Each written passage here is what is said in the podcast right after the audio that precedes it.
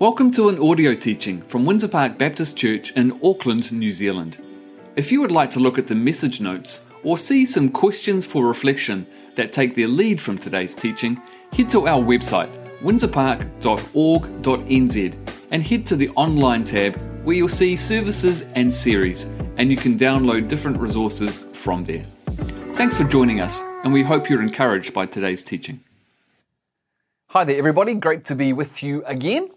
Well, I started last week with a New Year's resolution about weight loss, which, you know, I've been working on for the last week.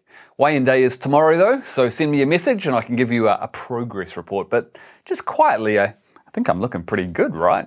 I don't know, I think so. Another popular resolution that some people make is around the completion of DIY projects. I know in the past I've made resolutions like, I'll finish off all the DIY projects that I started three years ago. Or maybe I'll just finish one of them. I imagine some of you are nudging people sitting next to you today. The challenge is that we start so many things in life with good intentions, but those intentions often fail to materialize into actions, or at least sustained actions. Let your minds drift into all the things you've had good intentions for, but haven't quite happened yet, right? well, we're in week four of a series called Resolutions That Stick where over the month of January, we're suggesting that there are 10 New Year's resolutions that we can see in Proverbs chapter 3. That if they stick or if they are sustained, they could help our spiritual lives thrive in 2023. And as a pastor, that's one of my greatest hopes for you. Because when we thrive spiritually, a lot of other things fall into place in very positive ways in our lives. Well, here's the first six resolutions that Caleb and then Ethan and I last week have given to you so far. Resolution number one, I will keep God's commands on my heart. Number two, I will let love and faithfulness never leave me. Number three, I will trust in the Lord and all my ways I will submit to him. Number four, I will honor the Lord with my life, for everything comes from him. Number five, I will accept that the Lord knows best. And number six, I will seek God's wisdom to gain understanding and life from it. These all sound so good, right? But if you're anything like me, you will look at the list and say to yourself, I need to stop procrastinating about putting these resolutions into place. Okay, I'll, I'll start in February. so, how do we put resolutions into action? Well, some of you have never heard of a man called John Wooden. For those who haven't, Wooden is one of the most revered basketball coaches in the history of sports. Basketballers, you'll know. Inducted into the Naismith Memorial Basketball Hall of Fame as a player in 1960 and then as a coach in 1973, and some of you can remember those years, he is famous for what he described as the eight laws of learning which I think are just as relevant to deepening our spiritual lives as they are for performing at a high level in any sport. Wooden said this The eight laws of learning are explanation, demonstration, imitation, repetition, repetition, repetition, repetition, repetition. But perhaps of more significance was what Wooden said about what was more important than basketball.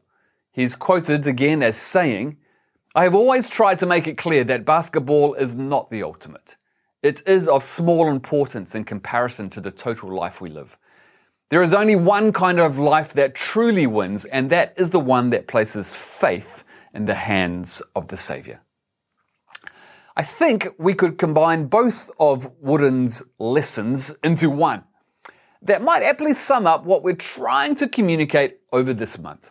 We could say this there is only one kind of life that truly wins, and that is the one that places faith in the hands of the Savior. To place our faith in the hands of the Savior means learning and experiencing faith through explanation, demonstration, imitation, repetition, repetition, repetition, repetition, and repetition. The resolutions that we're suggesting we adopt this year will only help our spiritual lives thrive if we adopt a posture of learning through listening to the Word of God, understanding what it's saying to us, and putting them into practice again and again and again. This is why I often talk about all of the themes that we find in Scripture. God knows that we need to hear some things time and time again. And this is why the book of Proverbs is so powerful in its repetitive articulation of why gaining God's wisdom is so, so good for us. Solomon says the words of God's in Proverbs chapter 4, verse 5 to 9. Get wisdom Get understanding. Do not forget my words or turn away from them. Do not forsake wisdom, and she will protect you. Love her, and she will watch over you. The beginning of wisdom is this get wisdom. Though it cost all you have, get understanding. Cherish her, and she will exalt you. Embrace her, and she will honor you. She will give you a garland of grace on your head and present you with a glorious crown. And Proverbs repetitively speaks about the value of gaining God's wisdom. The book explains it to us, demonstrates the effects of wisdom to us or, or, otherwise, and encourages us to imitate and grow spiritually through repetition, following what God is masterfully saying to us through the wider wisdom literature, which also includes the books of Job, Psalms, Ecclesiastes, and the sometimes saucy Song of Solomon.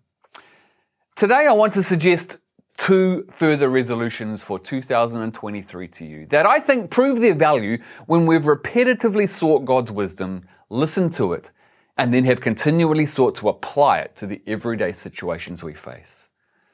The real life effects of these resolutions don't always come quickly. It's not like we could just grab these verses and apply them straight away. They are sometimes what we grasp after traversing some of life's biggest challenges. So, resolution number seven Proverbs 3:25 to 26.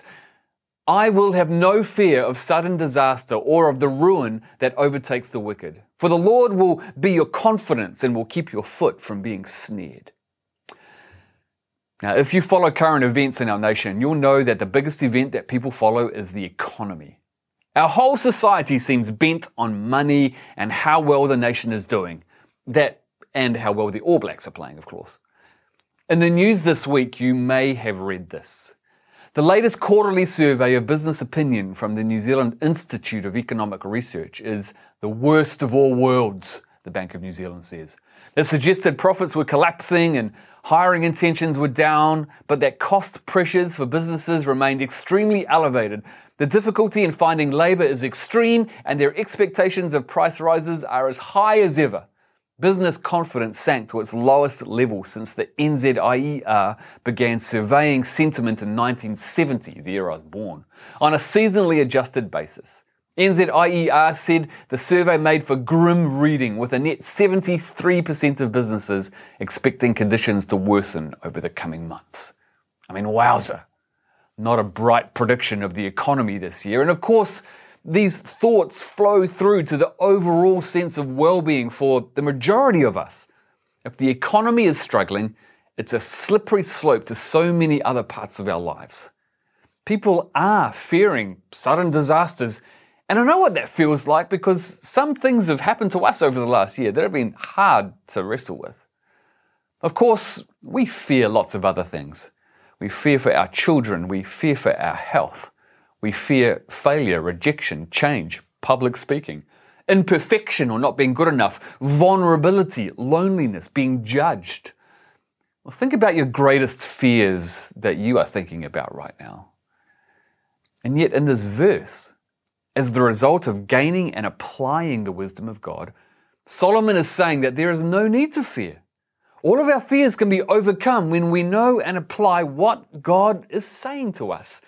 And of course, the, the wider body of Scripture reiterates this verse. Here, here are three examples.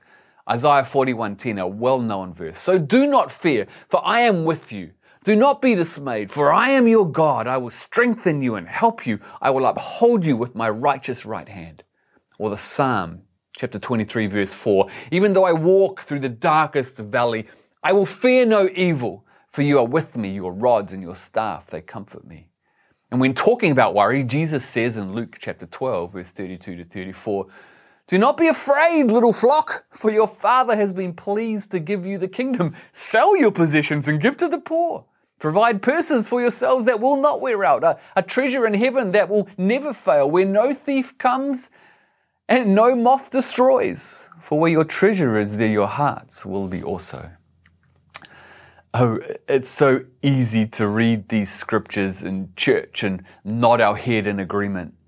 But it's so hard to have that feeling when the fear of the unknown grips us and takes our thoughts captive with, with a strong hold over us.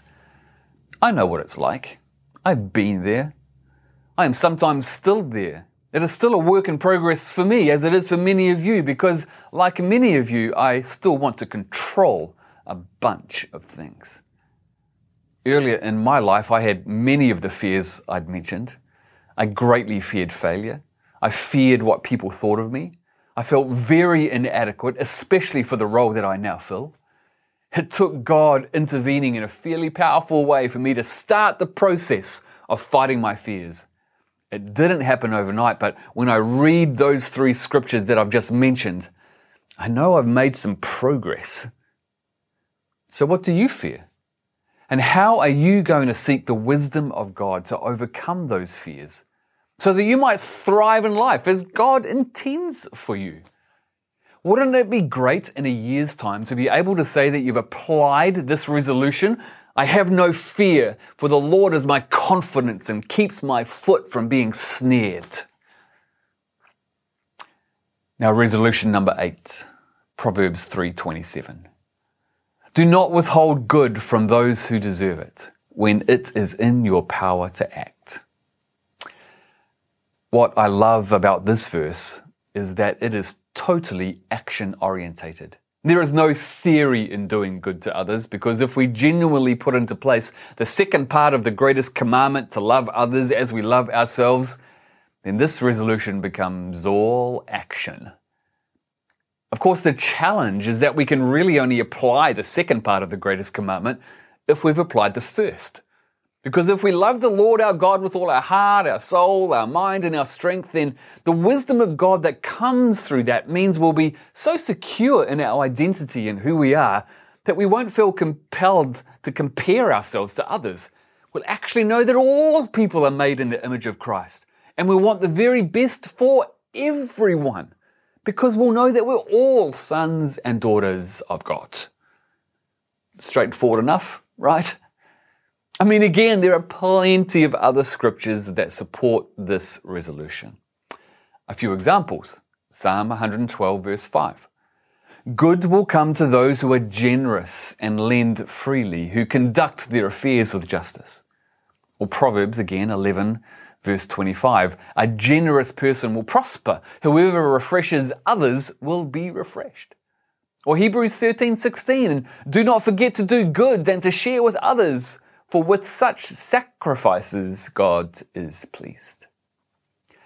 It's just that our selfishness gets in the way of finding time and space to bless others. Because we fear so many things, we devote the largest proportion of our lives to ourselves and seeking to overcome what we fear. We want to be successful and accepted and wealthy because we don't consider the alternatives as being very viable to the expectations that we place on ourselves, the expectations the world places on us. A few years ago here at Windsor Park, we participated in what was a bit of a movement at that time called Random Acts of Kindness. Some of you will remember that we talked about it. Uh, we gave you cards to record your random acts on and we put them up on our walls. There were some cool things that were done. But this proverb would say that for those who have sought, attained, and practiced the wisdom of God, acts of kindness shouldn't be random. They should be regular and ongoing, just part of life. So, again, a question how are we going with putting our faith into action through the ongoing blessing of those who deserve it? Which is a tricky line because, in the greatest sense, that is all people, even naughty ones like me. It's a heart attitude change that grows within us when the wisdom of God becomes our greatest desire for the way we live on an ongoing basis. So the resolution could be this I will not withhold good from people because it is in my power to act. You know, the more we make this list of resolutions, the harder they get. They've moved from gaining a godly worldview to practicing a godly worldview. And next week they get even more practical and so more difficult to talk about. What I know is that to make these resolutions stick takes more than just listening to a message and thinking they're good ideas. They need continual and repetitive inputs and application to become things that actually define the way we live our lives. So I want to leave you with this question that only you can answer. In 2023, how are you receiving and applying the wisdom of God so that, firstly, your fears, whatever they are, dissipate into insignificance? And secondly, how are you consistently thinking about blessing others? Here at Windsor Park, we try to resource you for that. So if you wanted a few more questions to reflect upon and some further resources to work through during the week, I want to encourage you to download a, a copy of my text from our website or our app. It's, it's there now for you. We want to encourage you to think about how you might apply what God might be laying on your hearts today. Let's pray. Father, when we look through the book of Proverbs, there is a lot more than 10 resolutions we could apply. There's literally hundreds. We're looking at 10 specifically in chapter 3 that move from theory to application. Father, I pray that we might have the openness to hear what you might be saying to us today, and that you might help us look at our own lives and think about how are we going to apply your wisdom? How are we going to receive your wisdom? It's all there for us in your word and it's inspired by your spirit. So it might mean some change for us this year. And I pray that you would help us grow in our resolve, that you would help us to find tools and resources and ways that will feed us, not just on a Sunday, but every day. And Father, as we have looked at these resolutions today, things that talk about overcoming our fears and then blessing others. They are very action orientated. So help us have the, the strength and the insights and the courage to overcome that which holds us back from being your hands and your feet. We thank you that these words can be so powerful and that through us, our homes, our workplaces, and our community can reflect your goodness to us, and we can become your hands and your feet, and we can show that you are a God who is at work through the changes that we make in our lives. So, Father, speak to us. Might we hear what you are saying and apply it in Jesus' name. Amen. Thank you for joining our audio teaching today. If there are ways that we can continue to support you or help you in your journey, please reach out to us. Head to our website, windsorpark.org.nz, and you'll find various ways to contact us. God bless.